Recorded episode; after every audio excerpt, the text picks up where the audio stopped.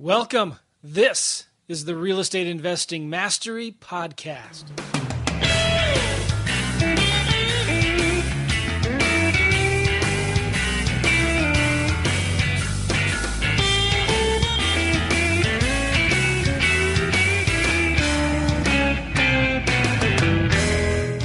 Hey, welcome everybody. This is the one and only Real Estate Investing Mastery Podcast. I'm glad you're here. I'm excited about this show as always. I'm always excited about these shows, but especially this one because uh, we're interviewing a cool cat. Is it okay to say cool cat these days, Alex? Well, I don't know. I think you could say cool cat. That's all right. Yeah, I'm just trying to be hip. Anyway, this guy. telling me with the times Yeah, yeah. from the fifties. Yeah. so this guy Chris uh, is actually from Montana, and um, either Chris or one of his assistants reached out to me and said, "Hey, can um, you might want to give Chris a shout and talk to him? You might be interested in what he has to say." And I was like, "Yeah, I get a lot of these requests, you know, from folks that want to be interviewed on the show." And when I found out he's from Montana, it really piqued my interest, and I thought, "Oh, Montana! I love Montana." I'll interview I'll interview anybody from Montana, especially a guy who's doing deals, not only doing deals in Montana, but Alex he's doing deals virtually in multiple different markets. And I I love Montana. We were spent about two, uh, 2 3 weeks in Montana this summer. Driving around, we camped. We went camping in Glacier National Park and uh, just oh, fell in love with it. But um, Oh, is that one of the places you stopped? yeah. I'm not sure. I think you're in Billings. Chris, is that right? Yep, I am in Billings. So I don't, you know, I have to look at a map. I don't think we drove through there. Um, but anyway, the uh, this is something that is just near and dear to my heart. I, I love the whole idea of flipping properties remotely. And Alex, you've been doing it forever. Um, but I think Chris has even taken it to another level where he's not really even talking to sellers at all. And it's something that what is exactly what I did while I was on You my think that's pretty cool, don't you, Joe? yes Not talking to sellers at all. ever If you remove that, you remove a lot. Sure, sure. Now, there's well, we can talk about this in the show. Like you know, when you do remove that, maybe you're losing some efficiencies. You know, you're giving away those leads to somebody who's maybe not as good as you. Well, that's my concern right there is uh, losing the efficiency of you know you say how many how many deals do you have to sacrifice to get that done? Well, we're going to talk about that because I bet you Chris has a good answer for, for that, and I know I do. Um, in fact, I, well, I don't want to get ahead of myself, but because this is something I, I'm teaching a class right now, Alex, called automated wholesaling, and um, I actually just bought the domain automated wholesaling. Do you like it? Did you just snag that from GoDaddy? No, I I snagged it from somebody who had it on GoDaddy. I paid Ah. I paid 750 bucks for it. Wow. Yeah, I know it's kind of steep, but I just really love that name. And uh, I don't know if you know a guy, mutual friend of uh, of ours, Sam Bell. Yeah. He he owned that domain actually, and Okay. so I um called him up, and he said, And he did an auction. He did an auction on it, or "No." I just asked him how much, and he said, "Well, we played this game back and forth, like whoever comes up with the first number, right?" So he said, you gotta love that. Yeah, he said, "Well, what's the most you'd pay?" And uh, Oh wow! I said, that's well- like that's a brazen question. Sure. That's like a seller asking you, "Well, how much do you want to pay me?" so I, so I said back, "Well, if I could pay you all cash and, and pay, pay you in, Nice. s- in seven minutes, what's the least you'd take?" And uh, so I, it, I started off. I just wanted this domain, so I started it at five hundred bucks. And he said, "It's seven fifty, and it's yours." And I said, "Fine." wow! And you know what? He might have let it go for a hundred. I know he probably he probably would have, but um, and he wasn't using it, so it was, I probably um, paid too much for it. But I just started. Oh well. I just started a few weeks ago, uh, a, a six to eight week. Pro- it started off at six. It's probably going to be eight weeks now. Um, class on automated wholesaling. It's a group coaching thing that I'm doing, um, revealing the same stuff that I did while I was traveling the country flipping properties. I've been doing this for over a year, and it's it's something. It's real simple. It's nothing um, earth shattering. It's uh, it's pretty simple. And and Chris and I do a lot of the same things. We're going to talk about that here. But um, real quick, Alex, how are you doing? Yeah, yeah, no, no. PPC's definitely been working, uh, working for sure. Good, good. Okay. Well, I, I want to get into this interview right away because I know Chris's time is valuable, as is yours, Alex. And and I have nothing else. Oh, actually, you know what? Wait, wait, wait. There's more than that. Um, yeah. There's actually probably I forgot. There are some small little weenie deals, is what I call them. I almost just like forget about those. But let's see, maybe like six, and then one of those was a deal we got. Wow, I'll have to get the guy that I did this deal with um, on here for a podcast. But it was it's a wholesale deal that that's turning into a sixty-five thousand dollar wholesale. Just from pay per click? Yeah. Six this month? Well, no, probably, probably I would say from when I started. Uh, if we're starting the beginning of this year, from the middle Okay. middle of January, probably. All right. So from the last two months, you've gotten almost six deals from Google pay per click. Yeah, Nice. yeah. That's and really nice. to give you a preview of that one, Sure. that wholesale deal, a lady tried to uh, quit claim it to uh, a rel- or the guy tried to quit claim it to his sister so he could get out of the contract. Yeah. Maybe quit Yeah. claims would be a good list to mail to. uh maybe, maybe. I'm. I've heard. I've heard. Yeah, it doesn't work. I swear. No, It doesn't work in all. St. Louis. doesn't work in Miami. But he tried to quit claim it so that uh, oh I don't own it anymore Uh-huh. and uh, you know it'll work out. Okay, well, cool. Um, everybody, go to realestateinvestingmastery.com, realestateinvestingmastery.com, and leave us a review in iTunes. Let us know, you know, do you like the show? On our website, we have this thing called a Fast Cash Survival Kit, and it's really cool. We give away a lot of free stuff on our website. You know, um, Alex, I'm giving away one of the podcasts we just did recently. I forget who it was with. I should know this. I'm embarrassed. We were giving away um, oh yeah, that was the one where we're giving away like a really cool. Was it? a course, Was it like? an, an entire course on being a landlord.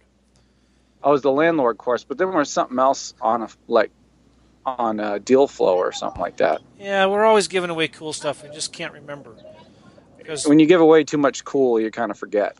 well, maybe we need to stop giving away so much cool stuff. Start, start charging for this stuff. But no, no, No. keep it. we, we sure appreciate all of the reviews and comments. I just want to read a couple of them here, if that's okay, because um, we want to just tell you that we appreciate you. Whether you're leaving um, good review or bad review, we, we appreciate that because we want to know how we're doing. Uh, this is from V. Martinez, bursting with workable ideas. Great podcasts. I'm a realtor, five stars. I'm a realtor who enjoys learning about all aspects of real estate and have really enjoyed learning about wholesaling and creative financing. Your interview with Will Velasquez was one of my favorites. Maybe I already read that one. I think you did read that I one. I think I did. We need more reviews, guys, because I'm, I, I'm I'm out of new ones. Uh oh. All right, so yeah, leave us some reviews. But let's get on. Let's get on with this. Um, we got a, a great guy here from Montana, Billings, Montana. And Chris, do you pronounce your last name Cedar? Yep, Cedar is it. Awesome. You know what? I bought your book on Kindle the other day. Okay. and I read it. Actually, um, uh, you have a book on Kindle called Virtual Flips. I think is that what it's called? Yep, absolutely. Good little book, and uh, it was great. You know, and I was looking through that, and I thought, man, Chris is doing a lot of the same things I'm doing. Um, you've been around a while. Talk a little bit about your story. You you you were rehabbing a lot of houses with your dad, I believe, right? Yep, yep. I've kind of, I guess, grown up around the real estate business my entire life. I, my dad's been doing it. He's been a real estate broker and also rehabber and landlord since the early 1980s. So I've kind of grown up around it my entire life. He did it over the years in very very small town Montana, just buying two or three rehab projects a year, buying a you know one or two rentals a a year over the past 30 years, some years more. Okay. But yeah, so I've I've grown up around it, kind of learned the business. Um, I really didn't growing up didn't know anything really what he was doing. All I knew is that if I go and mow some lawns for him, he'll he'll pay me. That's that's about it. Yeah. So I really got started in 2009, which was the year I graduated college. Uh-huh. Got out of college, you know, went kind of looking for what am I going to do. Oh What- man, dude, you're a young guy then. I am. I'm. I'm not even 30 yet.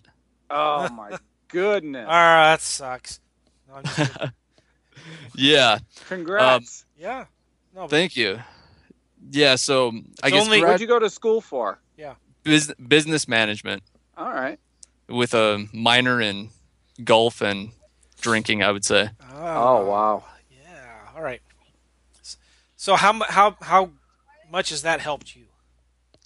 Um, probably not. Not a ton. I would say.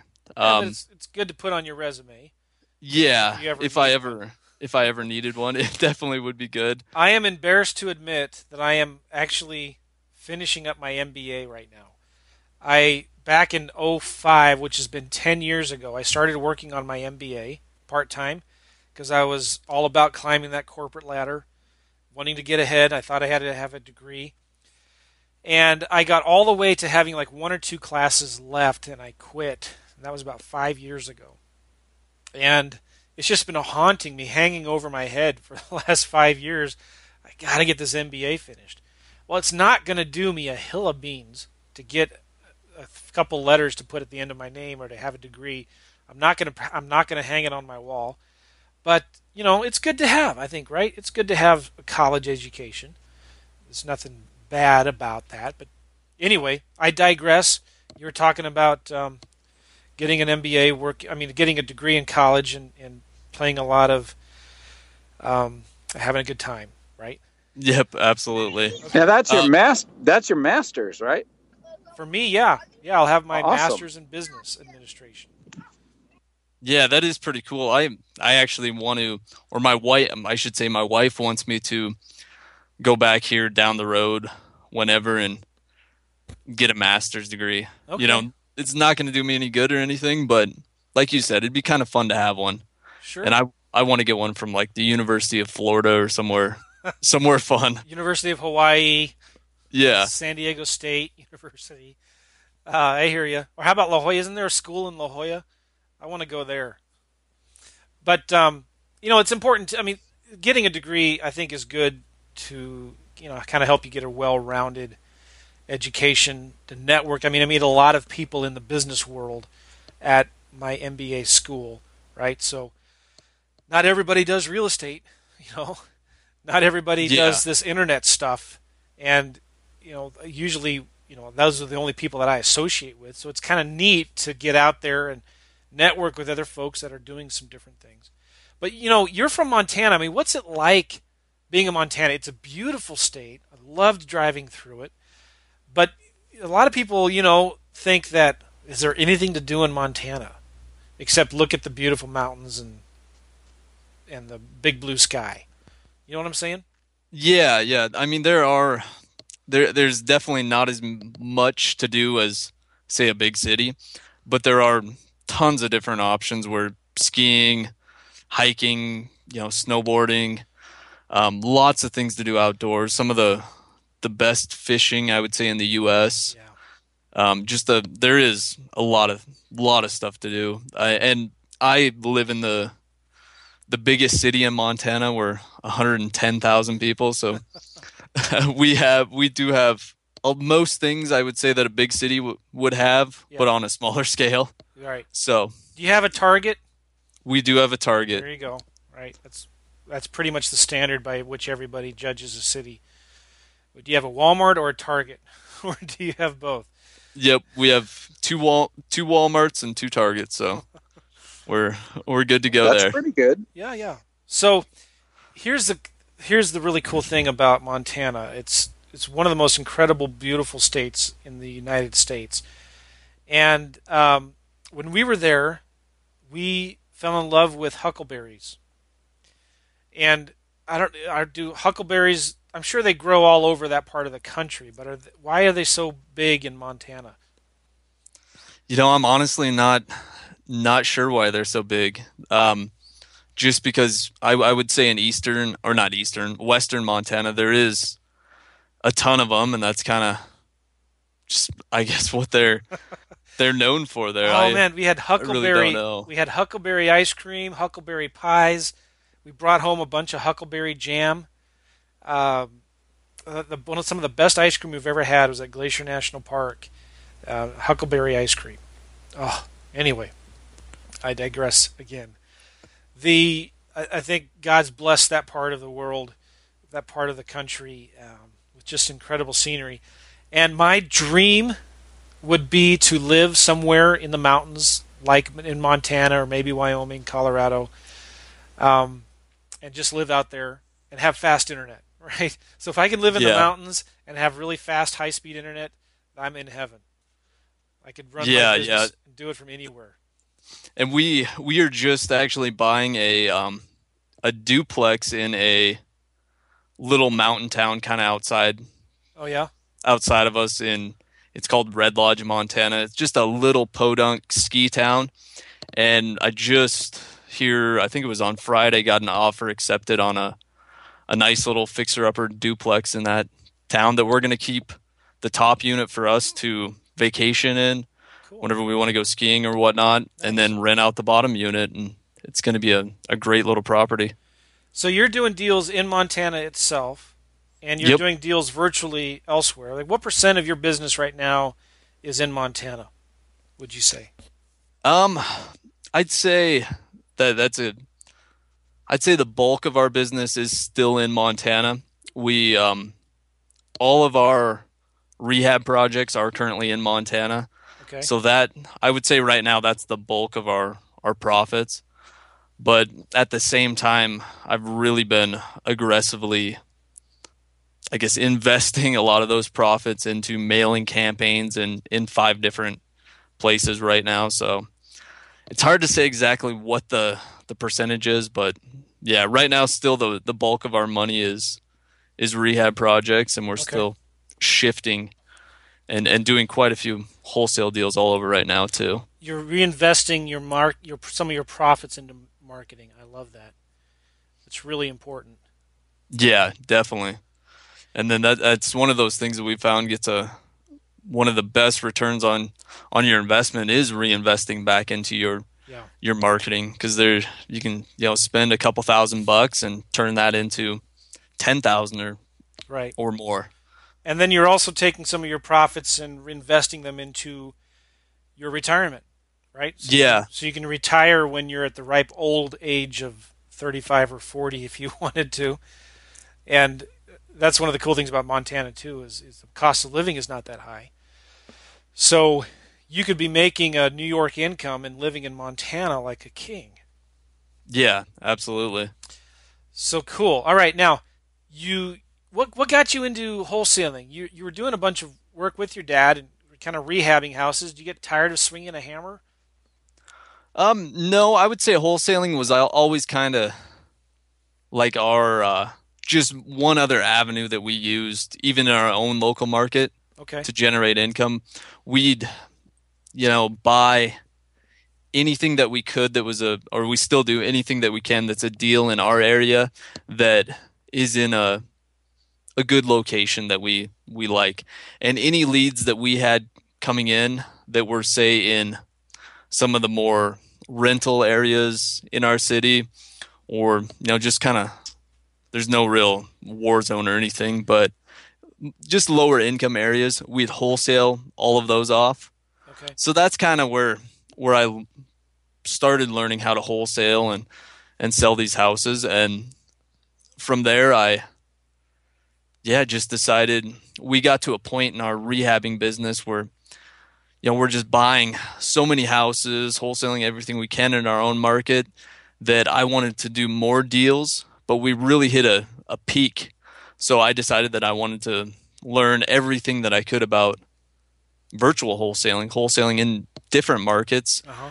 Um, you know, when you have a couple hundred thousand in the bank, you what do you do with it? You want to in, either invest it somewhere, um, and I figured I'd spend some of it on on marketing. So that's kind of where I decided to start learning about it, and I think I really started learning trying to learn about it in 2012.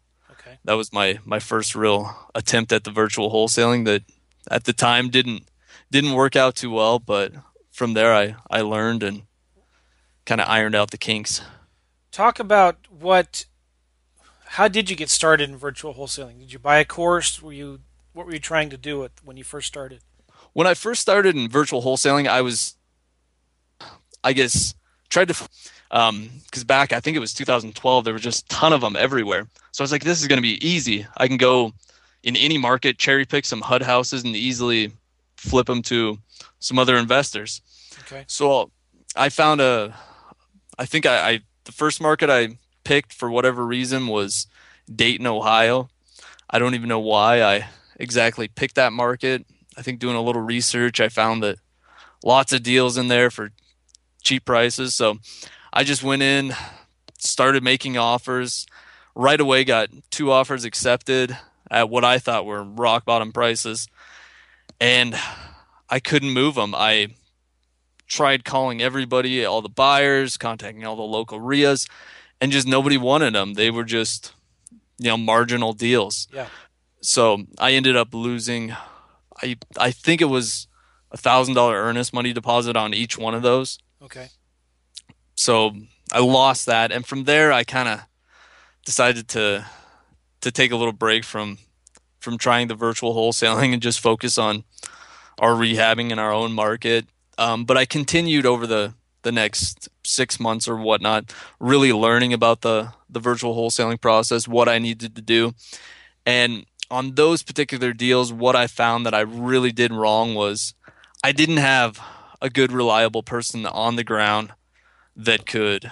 I had the the realtor that was there that could take pictures and and do all that work, but I didn't have a a good, solid person that was more so real estate investing inclined, knew the business of wholesaling, had buyers, knew what they were doing, and could get those properties moved for Yeah. me. That's So that, yeah, and that was what I think was almost an aha moment looking back on that was okay, I need that type of person in a new market that I go into.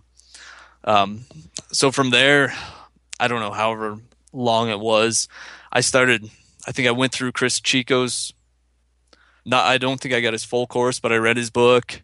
Yeah. Learned all of those things, watched, you know, a ton of different videos, bought some other books on virtual wholesaling, and from there decided, okay, I'm going to try it again, but this time I'm going to go in it with a with a little more of a plan. So I found a another real estate market, did some better market research, ended up finding the exact areas in that real estate market where the most cash sales were, where the most people were buying, and where it was not ghetto price points, but you know decent price points. I then went out and found a, a good solid wholesaler, somebody that I'd actually met in Alex's wholesaling houses full time group.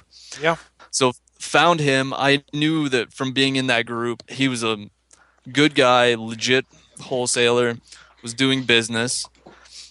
Contacted him. We kind of talked a little bit, um, figured out how to structure everything, and I started where I sent out the marketing.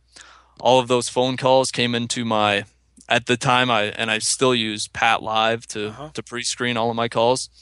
So all the calls came into to PATLive. Um, then from those calls, I just sat there and forwarded all the emails, all the lead sheets filled out to him, and he went off and did his whole thing. Um, followed up with all the sellers, went and looked at all the properties, put the the good ones under contract, and I believe we ended up getting two deals out of that that first campaign that was around I want to say 1900 postcards. Yeah. Um, I think one of them was a six thousand dollar deal that we ended up splitting. So I got three thousand.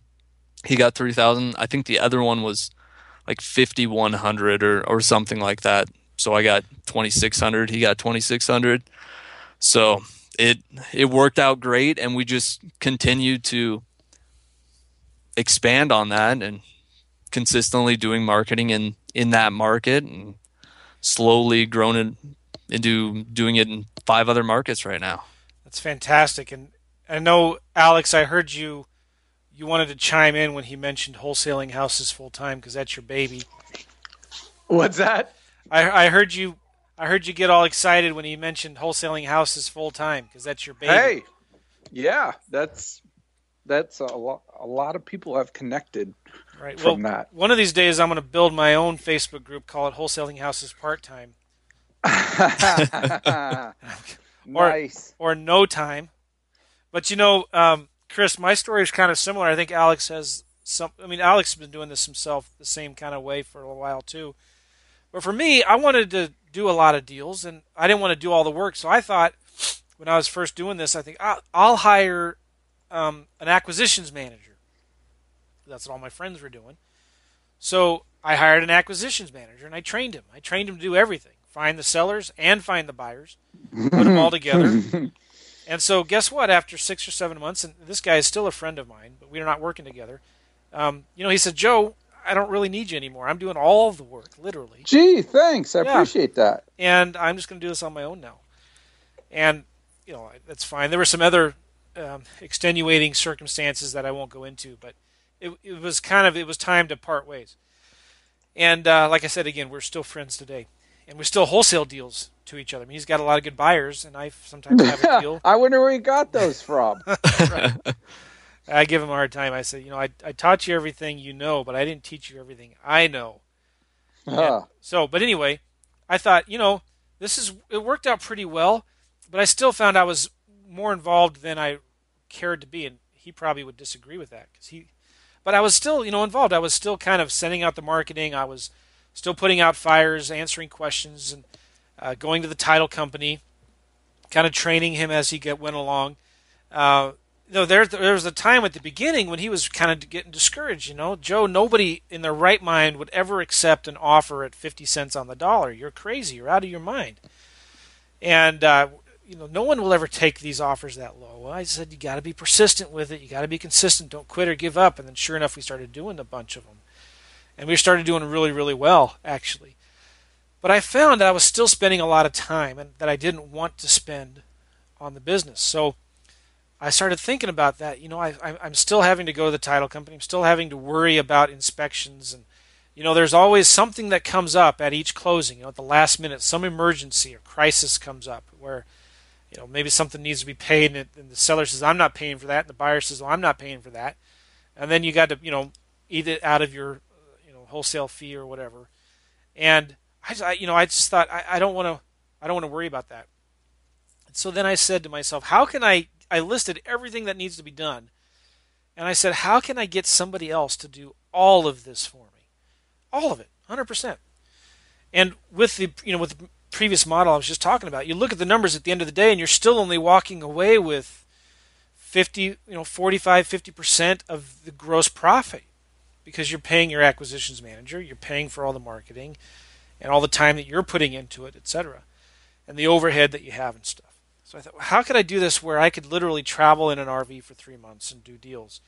And just the it became something out of necessity. I just had to figure out, and I, and and it wasn't that hard actually to figure out. I said, well, I looked at this list of everything that had to be done.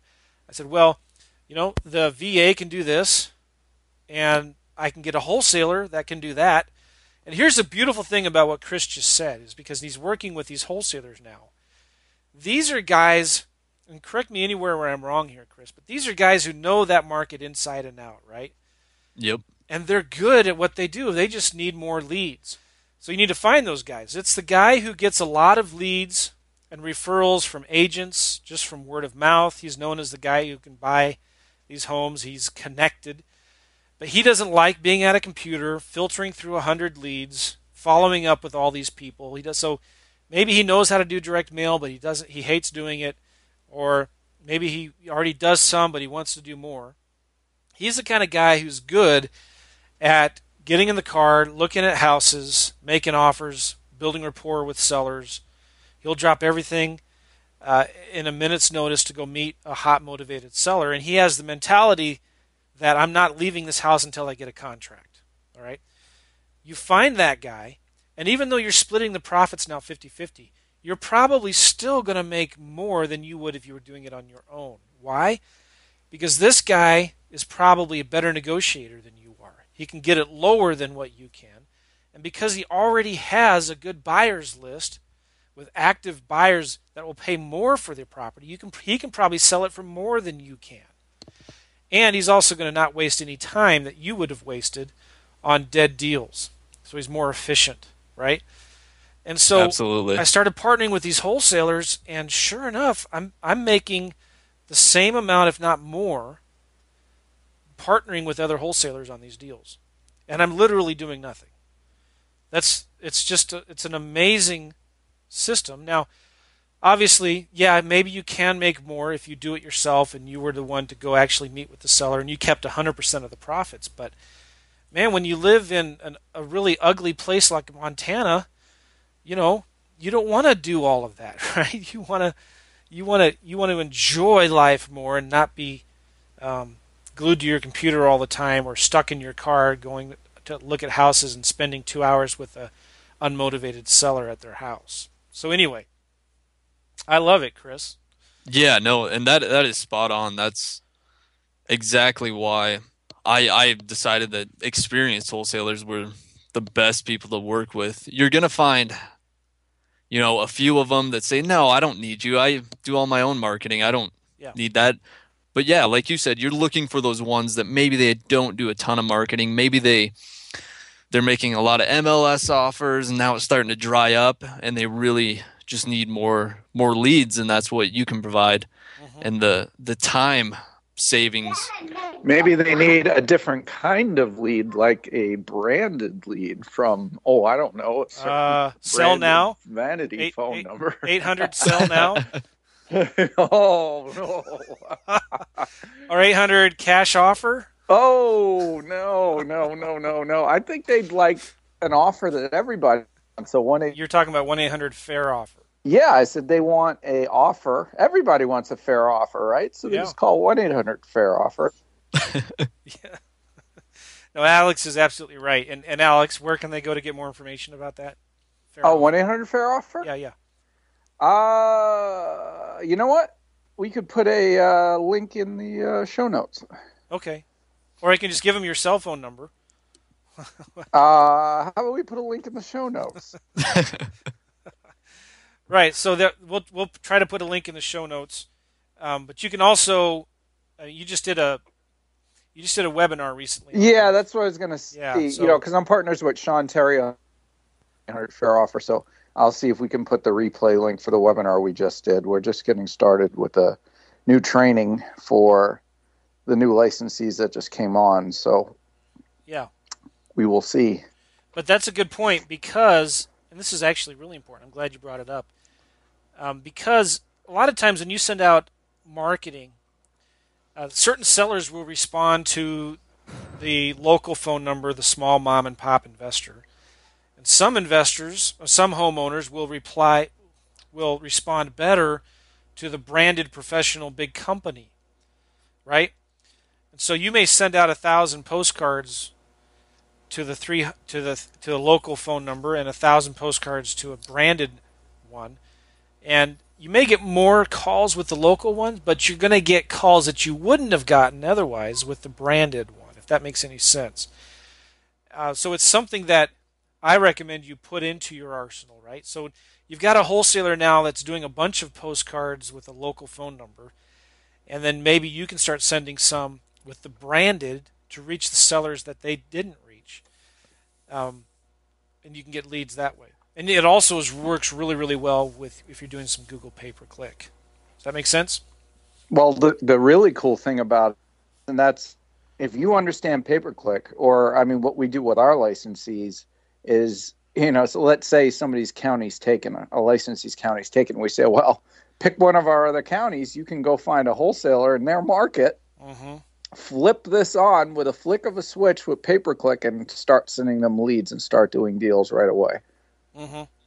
So it's very powerful. You go Yeah. to any market and just go, and you've got a full, a full. You know, got a website, the brand, the image, the phone number, and all that stuff with the flip of a switch, and you can re- literally, you know, go into a market overnight if you wanted to.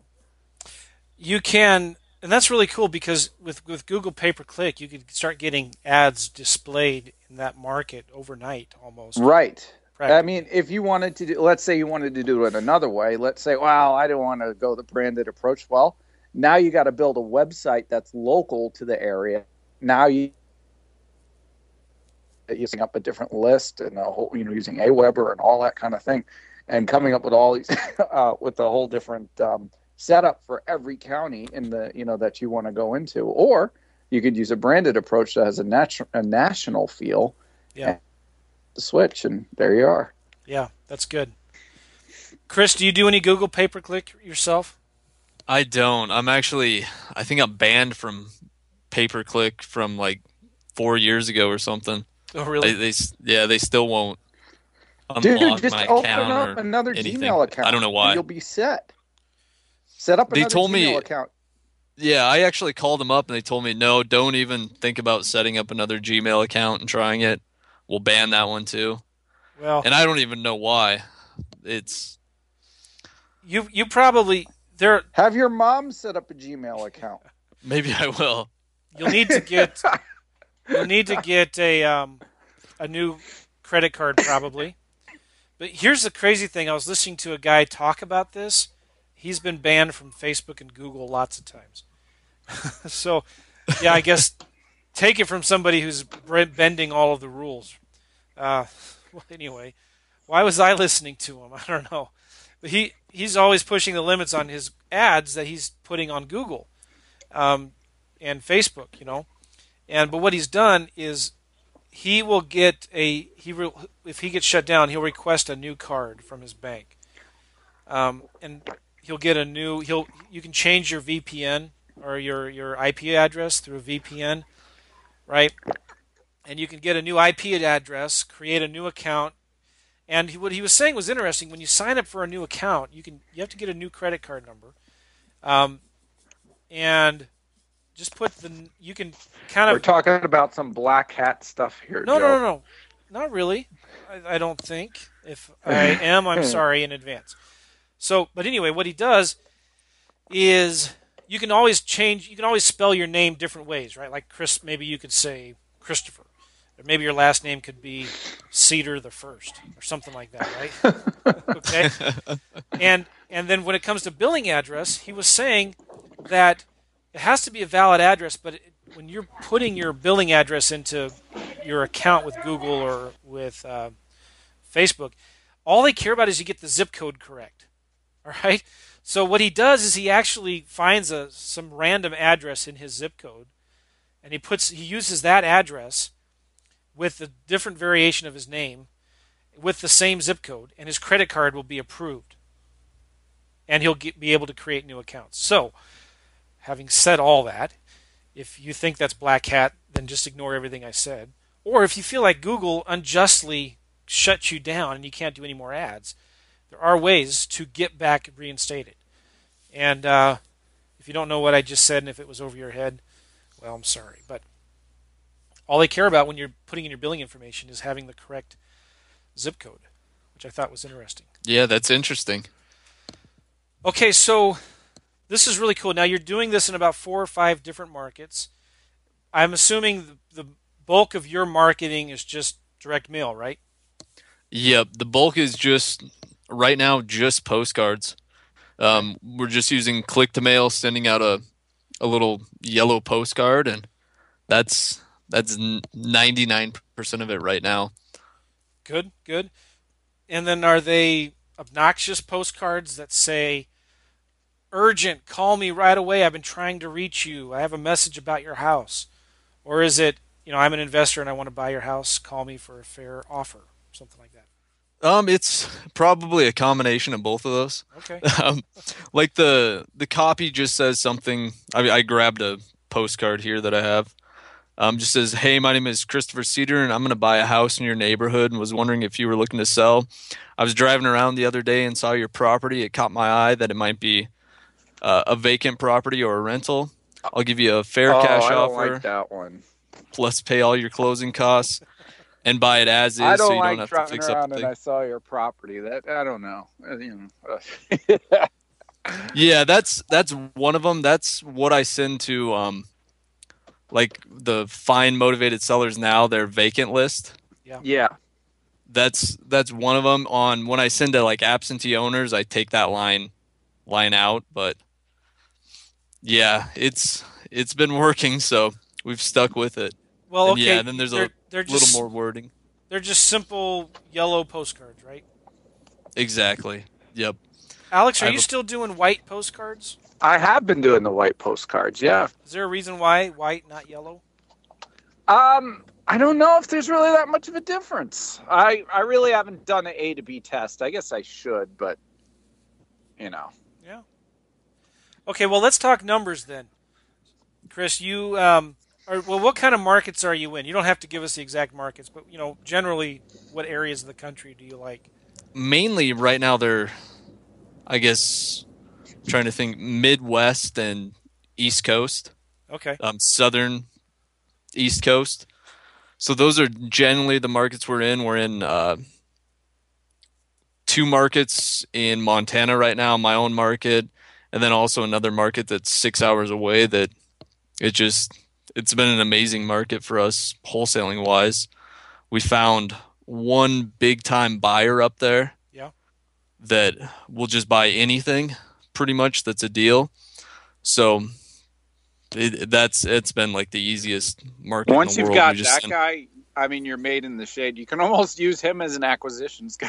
Yeah. that's exactly on our lat we just closed one in that market in in january um where and i have a, a full-time acquisitions manager in our local market and he also does i guess works our he's started to over the past few months work all our virtual leads too.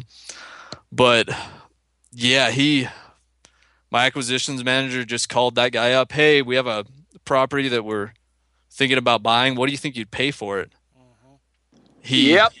and then he said yeah i'd pay 35 we ended up calling the seller and negotiating. We got it for 26 Nice. so we signed a contract right there the So I- buyer he went and looked at it the next day and said okay i'll take it and I, we you know, that's that's a great, awesome, easy thing. But you know, with this whole thing that's been going on, you know, like marketing a property you don't own and all that stuff, and you know, we could edit this out if this gets a little too weird. But um, Oh, I'm not editing it out. what do you? Come, come on, bring it on. What were you going to What do say? you think? What do you think? and i What should do you say too we we didn't give him the address or anything of the property we just said hey um, what Oh, would you pay for a That's the way to two do it. bedroom one bath in this area so we didn't we didn't give him yeah we we stay away from definitely marketing a property that you don't own or telling people about it because yeah that i would say Well, stay on away one, from one that hand, it's just it can be stupid because somebody could just go right around you and cut you out at the deal, and yeah, they'll you know you'll be done with them pretty soon. But on the other hand, legally, you cannot market a property you don't own with right. or have an interest in, I should say, which is a Yep. contract or an option. Right. When you, in, unless you want to get your license, right, which I actually recommend. Um, I think Chris, you are licensed yourself, aren't you? Yep i am Okay, and Alex is Ah. not. He's good. He's all set. Yeah. but um, you know, you just got to be careful. With Our what we're trying to say for the uninitiated, um, without sp- spending too much time on it, is you can only market and sell your contract, right? Right. You can't Not market the and s- property, right. the contract. You can market and sell the contract. That contract is assignable. You can sell that contract, and the reason why you can sell that contract is because you are an, uh, an equitable. You have an equitable interest in the contract. Well, they would have to know that your contract secures a acquisitions price of X for Yes. this property. That's the way you sell it. Not this is the property what would you pay for it? I guess. Well, yeah, you got to be careful there too. So, bottom line, that was probably worded a little right. What, bad on my part, but yeah, that you got to be careful with that. We, we we smell what you're stepping in. we know. what? I said we we can smell what you're stepping in, Oh, okay. All right. but it's uh yeah, yeah I know. Golly, you just got to be careful about it, and, and, and you can ask a hundred different attorneys, and you'll get a hundred different opinions. And unfortunately, if you're standing before a real estate commissions, that by the way is made up of realtors. You know, you know where they're going to land on the issue. now that would be called a kangaroo court, I believe. I think that's what it is. and and one thing that I I ended up doing too here not too long ago was so that my acquisitions manager can pretty much do everything for us. Uh huh. I gave him power of attorney or a, a limited power of attorney over wow. all real estate transactions for my um, wholesaling company specifically. All right, nice. So that way he can sign all the, the documents and everything. And then we're we're covered with that where if he goes and tries to market a, a property that our company has under contract, if he didn't have that, he might you know could get in trouble for marketing a property that he doesn't have an interest in. But since he has power of attorney, he signed the contract, he's free He's, to he's acting to on that. your behalf as the Yep. realtor. Well, that's pretty fancy. But at the same time, we're not trying to complicate this thing, you know. No. So No, it's simple. It's easy. right, and and how how you get paid? Like if if if you've got your wholesaler that is flipping the property, the question becomes then, well, how does the wholesaler pay you? And I'm not going to try to answer that question because I don't know the answer to that. Um, I just get a check from the title company on, on these deals. You know, my wholesaler says, pay Joe a marketing fee of whatever. And that's really kind of what I'm doing. I'm just doing the marketing, right? I'm providing a marketing service. You could call me a marketing consultant. Um, if you wanted to be more technical or legal about it, I guess you could do a, uh, a joint venture agreement or get the property under some kind of contract and then assign it to your wholesaler. Um, I don't know. Chris, how do you handle that kind of the paperwork on side of things when you actually close a deal? How do you get paid? Yeah, we prefer to get paid from the, the title company. Yeah. Um, that's definitely the preferred thing. And any person that we go into kind of a partnership with, we do sign a joint venture agreement for all of our, I guess, marketing costs. And we do have just, I think, exactly similar to you have for each particular property, we have a, I guess, marketing fee, fee agreement, you would call it, Right. I believe is what we call it. So here's, but you know, people do this all the time. They'll pay Zillow, which realtors hate Zillow, but they'll pay them thousands of dollars every month anyway to do their marketing for them, right? Yep. And Zillow itself isn't licensed, I don't think, but it's it's a marketing fee. There's companies out there that will do your direct mail. They'll buy your list, they'll do your direct mail for you, and you can pay them that kind of you can pay them to do that stuff. Um, so you're just getting paid after the deal closes instead of at the beginning. Yep. I think it's important not to complicate it. Don't stress out and freak out about it. Uh, and when it comes to getting your license, I actually recommend to people to get their license. It's not that hard. It's easy to do. And the other cool thing that uh, I'm starting to do now, Chris, is I'm actually starting to do marketing for agents as well now. Because I am licensed, I can get referral commissions. And what I'm doing now, and I'm still kind of testing this and playing with it, is I'm doing marketing for sellers and for buyers on the traditional realtor side of things. And if if my team takes the call and sets the appointment, I'm getting 50% of the commissions. If it's just a lead that I'm sending to the realtor, I'm getting 35% of the commissions. And I'm only getting paid again if that that seller becomes a listing and gets sold or that buyer buys a house. Does that make sense? Yeah, absolutely. So you could do the same thing that we're talking about for wholesalers. You could do the same thing for top producing agents in whatever market that you're in. Hopefully, a higher end, more expensive market because the commissions are bigger. And you can do the same thing and start uh, doing marketing for high expensive properties to top producing agents who already have the systems and the processes in place. They already know how to negotiate and sell. They have a killer follow up system. And you can't get those referral commissions if you're not licensed. Actually, there is a way to do that. To do what? To get commissions without being licensed. Well, how's that? You would have to set up an LLC, and the LLC would have to have also a uh, owner who is a broker or who owns part of the LLC. Basically, just a, a realtor that you can get to hang your license over at your LLC. And because they are the LLC, the money revenue comes into the LLC, and now you can legally take part. That's interesting because you can you can own a company that has realtors working for you underneath the company, and you don't have to be licensed. Right. Right. Yes. So talk to an attorney about that. We're yes, not, please. Yeah, we're not giving legal advice here on this show. Yeah, I have one of my friends in Chicago that actually does that exact same thing. Oh yeah. Yep. Well, there you go. I know we interviewed a guy, Josh Cantwell, who does that. He has a big company, big operation, and he's got a broker that works for him underneath him. He's this guy's the broker, and he just acts. Josh just acts as the buyer. He's the investor. He owns the corporation, the LLC, and he's the guy buying the properties. So when he needs to wear his investor hat, he wears it, and when he needs to wear his realtor hat, he gets his broker involved, who you know negotiates those deals and stuff like that. So yeah, it's it's funny that you bring that up. We're we're actually doing a wholesaling or, or marketing campaigns with Josh right now. Oh yeah. Yep, we're wow in Ohio. Yeah, we just right now we're trying to.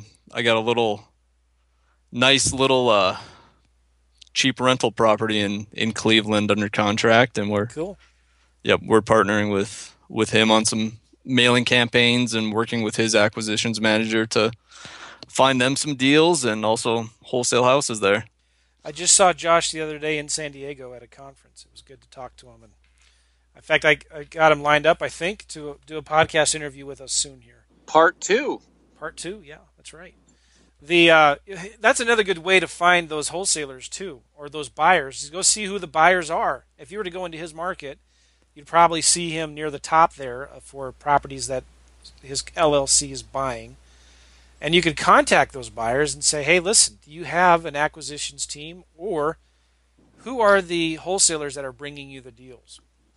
Or uh-huh. you could find the buyer via public records who's paying the most per square foot and say, hey, listen, we right. can make this a little bit better for you.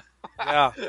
That's a great idea. Yeah, it is you know, you just got to follow the money. That's what this is all about, right?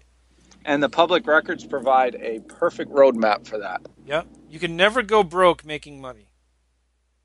uh, okay. write that one down. I will write that. Uh, yeah, I think you should get that trademarked. That's we should maybe title the show that. I don't know. you can never go broke making money.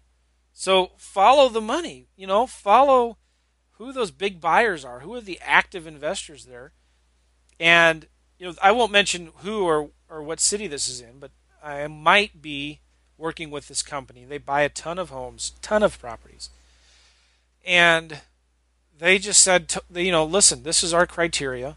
We want them in these zip codes, and we'll pay you five thousand dollars for every house you bring to us that meets that criteria.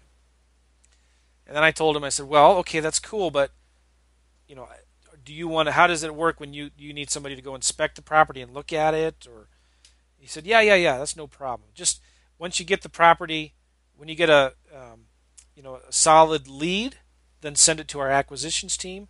Our acquisitions team will go look at the house and get it under contract and pay you a marketing fee of five grand for every deal you give to us no if it's a 50000 uh, now are they wholesaling it no they're buying and holding it Oh, okay. All right. So it's not like they're going to turn around and wholesale it for forty thousand dollars more, and you still only get five grand. Right. They're okay. they're a company that will buy and hold them, fix them up, and rent them out, or sell them as a turnkey. So they'll just figure it in in their costs. But you know, bottom line, whoever you're working with, you need to find somebody that you can trust who's reputable. But Chris, I'm going to ask you a question that I get asked all the time. Well, what if the wholesaler goes around behind you, behind your back on a deal? You know, what what's going to stop them from, you know, taking this lead that you're sending them and just getting it under contract and selling it themselves without telling you about it? I mean that that definitely can happen, and I I don't know really. There's I would say there's there's nothing you can nothing. do. Nothing. No, you're not going to sue them and spend five grand or more to try to to right. get a little little wholesale fee. I don't think there's anything you can do. Um, but they'll miss out. You just have on a ton. Oh, for sure. And, and here's the thing. Maybe I'm speaking, putting words in your mouth, Chris. So I, am sorry. I'll, I'll let you talk after I say this, because it, these guys, you know, they got where they are. Most wholesalers out there have a pretty good reputation, and it's a small knit community, right? And word spreads out fast if they're um, screwing people out of deals, right?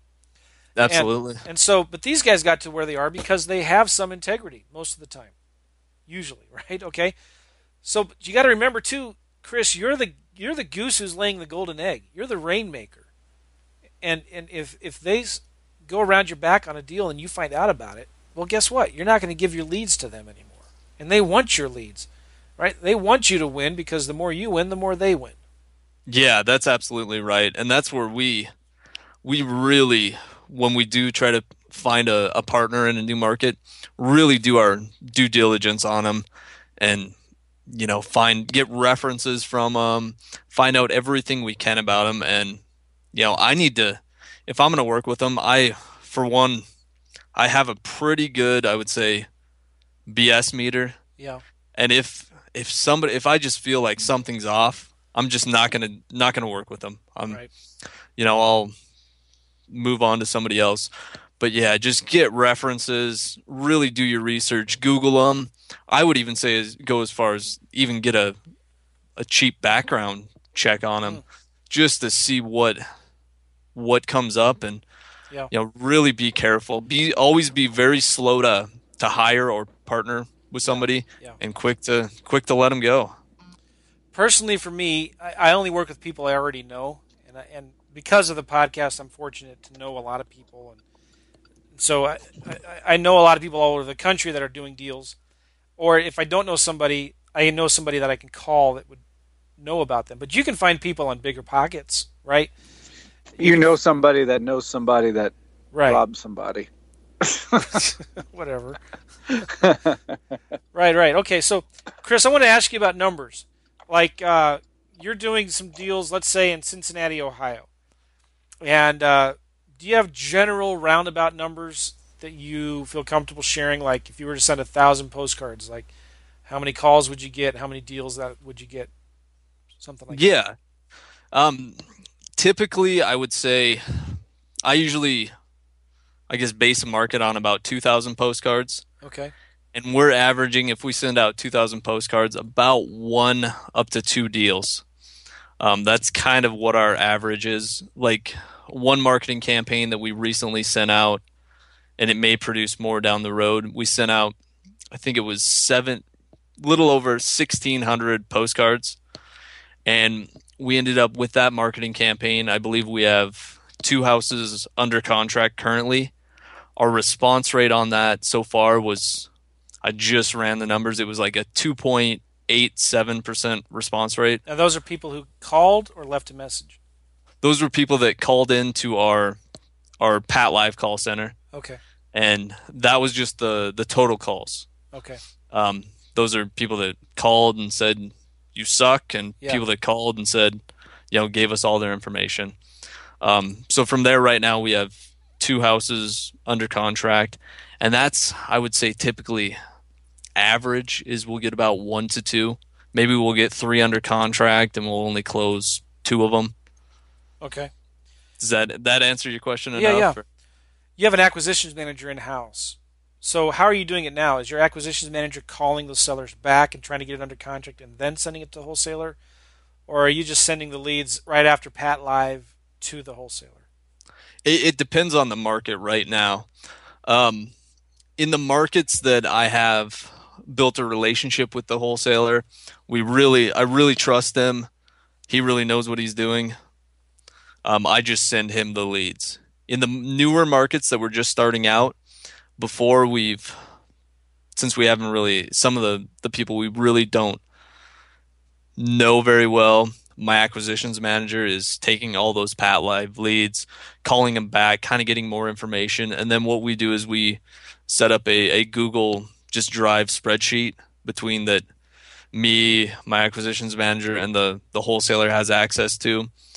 Then the leads get put in there, updated, and my acquisitions manager and that wholesaler are kind of coordinating to set up showings and all that kind of stuff. So we are kind of controlling the the leads a little more. We're putting them under contract until we build, I guess, trust between us and the wholesaler. Are you getting a that, bigger share of the profit when you do that?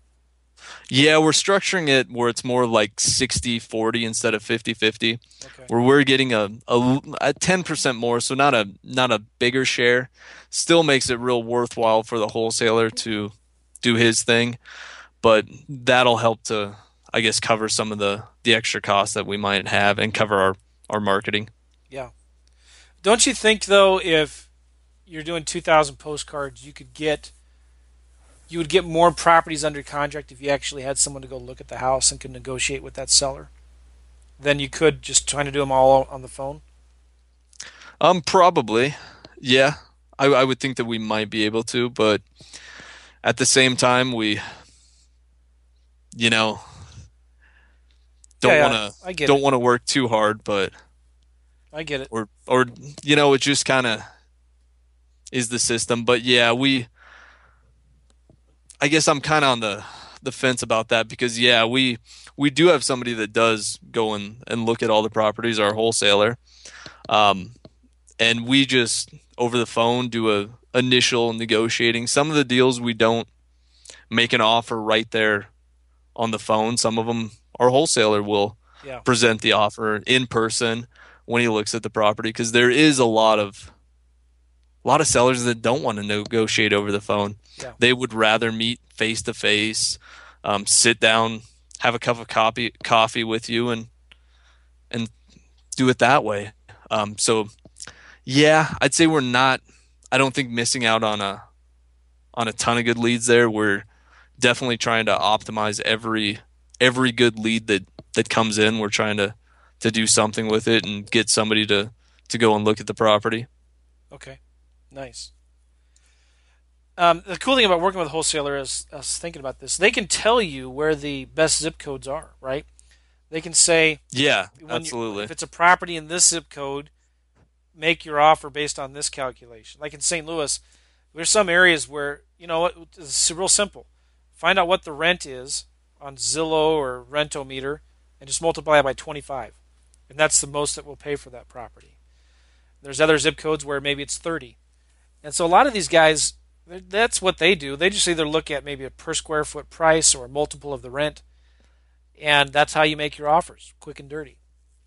But you don't know that unless you're working with somebody who's familiar with the market and knows their buyers. And you could either spend a yeah. lot of time trying to get familiar with the buyers yourself, or you can just work with the wholesaler who already knows the answers to those questions.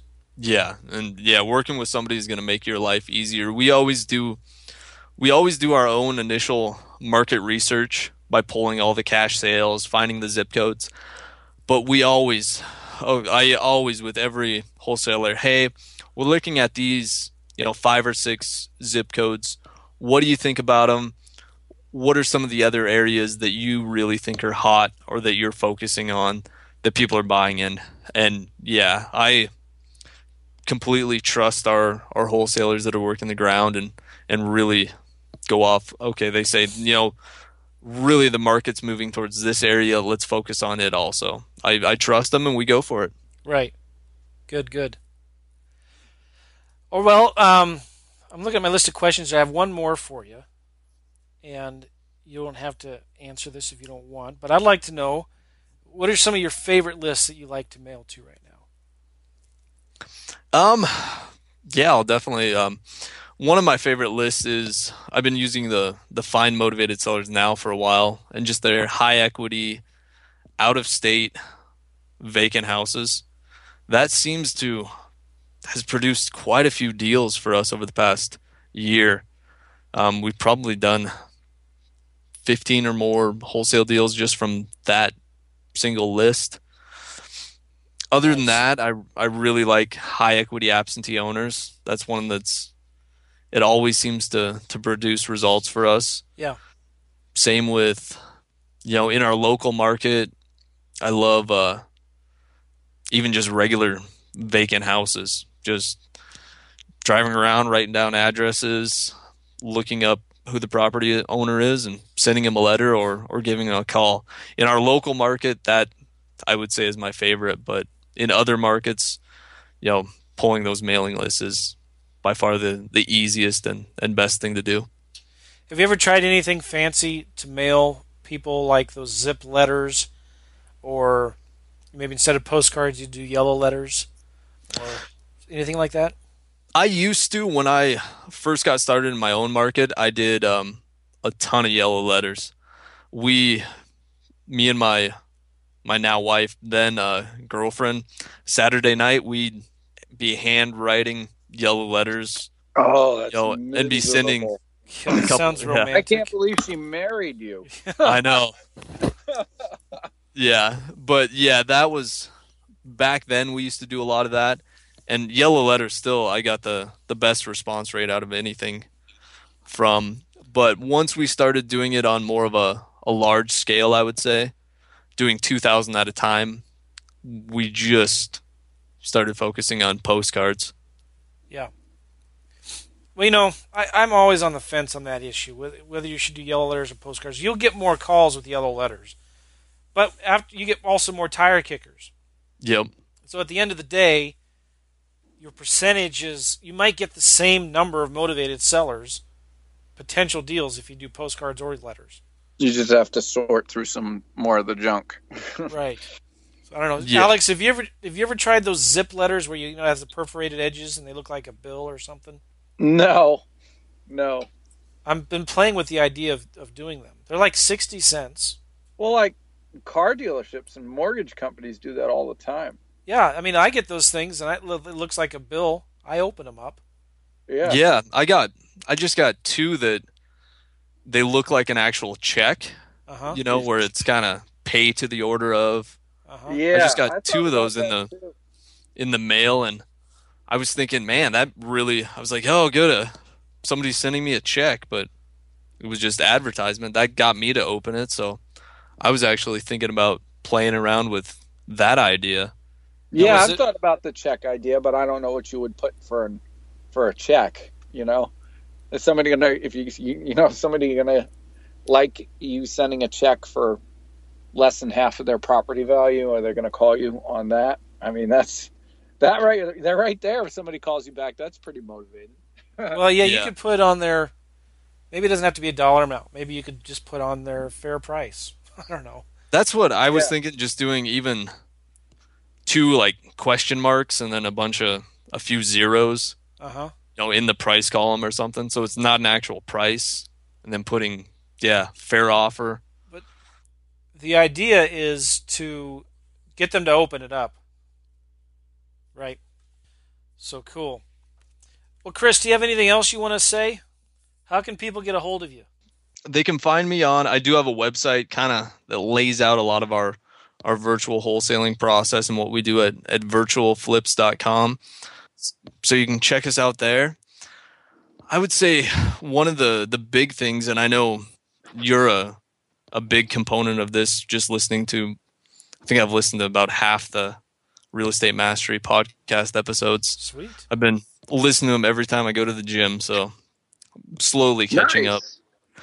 But I would say you, you actually on the way to the gym or while you're pumping iron you're listening to while i'm pumping iron i'm listening to you guys wow sorry to hear that yeah but, but i would say cool. yeah i would say i mean just you don't have to have everything perfect to get started you don't have to know everything and develop that ready fire aim mentality mm-hmm. because I, I think that's what's helped me more than anything is I've made a lot of mistakes along the way with some of the with my even my first attempt at virtual wholesaling. You know, made a mistake, but I really think I learned more from that one mistake looking back at it Yeah. than I would have if I would have had success. And I, I think that if I would have had success, say wholesaling those ones, I would have continued to probably do it where I'm doing the bulk of the work. I'm doing most of it and really spending too much time or more time than I needed to. Yeah. And one big thing too is with those failures, I don't think that you're going to learn from them immediately, but once you kind of get through that, you're pissed at yourself or whatnot, and you can actually reflect back on it and look at it. Yeah. I think that's when you really are gonna gonna learn from it and can develop a, a better system that's gonna work for you. That's gonna be the best fit for you. But just get started. Just start sending out mailers and and making a mess and Yeah. cleaning it up as you go. even if you don't have, you know, your Podio or your FreedomSoft or Realeflow set up, right? You can keep track of these leads on a yellow pad of paper. And whenever you get a good lead, just take a picture of it with your phone and email it to your uh, wholesaler, right? Or, uh, Maybe Yeah. keep track of the leads on a Google spreadsheet or in Evernote. In fact, I'm going to be interv- I'm going to be interviewing a guy real soon here. Um, he do, his CRM is Evernote. He just uses Evernote to keep track of his leads and his contracts. Interesting. Yeah, kind of is. No, I, I'm a big fan of Podio. I think that uh, it's the best thing out there since sliced bread because it's so s- simple and easy to modify, and it's lightning fast. And and it's, accessible from your phone. it's Absolutely. very mobile friendly. I love it. Um, what do you use, Chris? By the way, Um, I used to use and still have a subscription to it, but still have FreedomSoft. okay. Um, I just recently started switching over to Realeflow Uh huh. and have actually really, really liked Realeflow, so I'm I may be sticking with that. But Good. Anything is better than nothing. Zoho is Yeah. really good. I've heard a lot of people say good things about Zoho, and I think you got it's got to be you got to use something. It's really important you keep track of all these leads so nothing falls through the cracks. Every lead gets followed up with. And if Realeflow will do that for you, if FreedomSoft will do that for you, then you, you need to use something. And by the way, FreedomSoft, um, I won't go into all the details, but it's a lot faster now than it used to. be. Yeah, they they that Justin uh, over there messaged me. He's like, dude, we figured it out. We flipped the switch or figured one little thing out. Now it's lightning fast. Yeah. It's like, wow, yeah. It's a lot faster now, and I, I think there might be some new ownership soon, and that's why it's sped up. But What? that's all I'll say about that. All right, all right. I'm kind of in the know because I'm cool. you are cool. Chris, it's been good talking to you. yeah, it's been a lot of fun. I you know really appreciate and thank you guys for for having me on. It was a lot of fun and really do enjoy your guys' podcast. I think it's one of the the best ones out there. One of them. Awesome. Oh, that's cool. Guys, you can get more information about Chris at virtualflips.com. Virtualflips.com. And he has a book in Amazon. I think it's called Virtual Flips as well.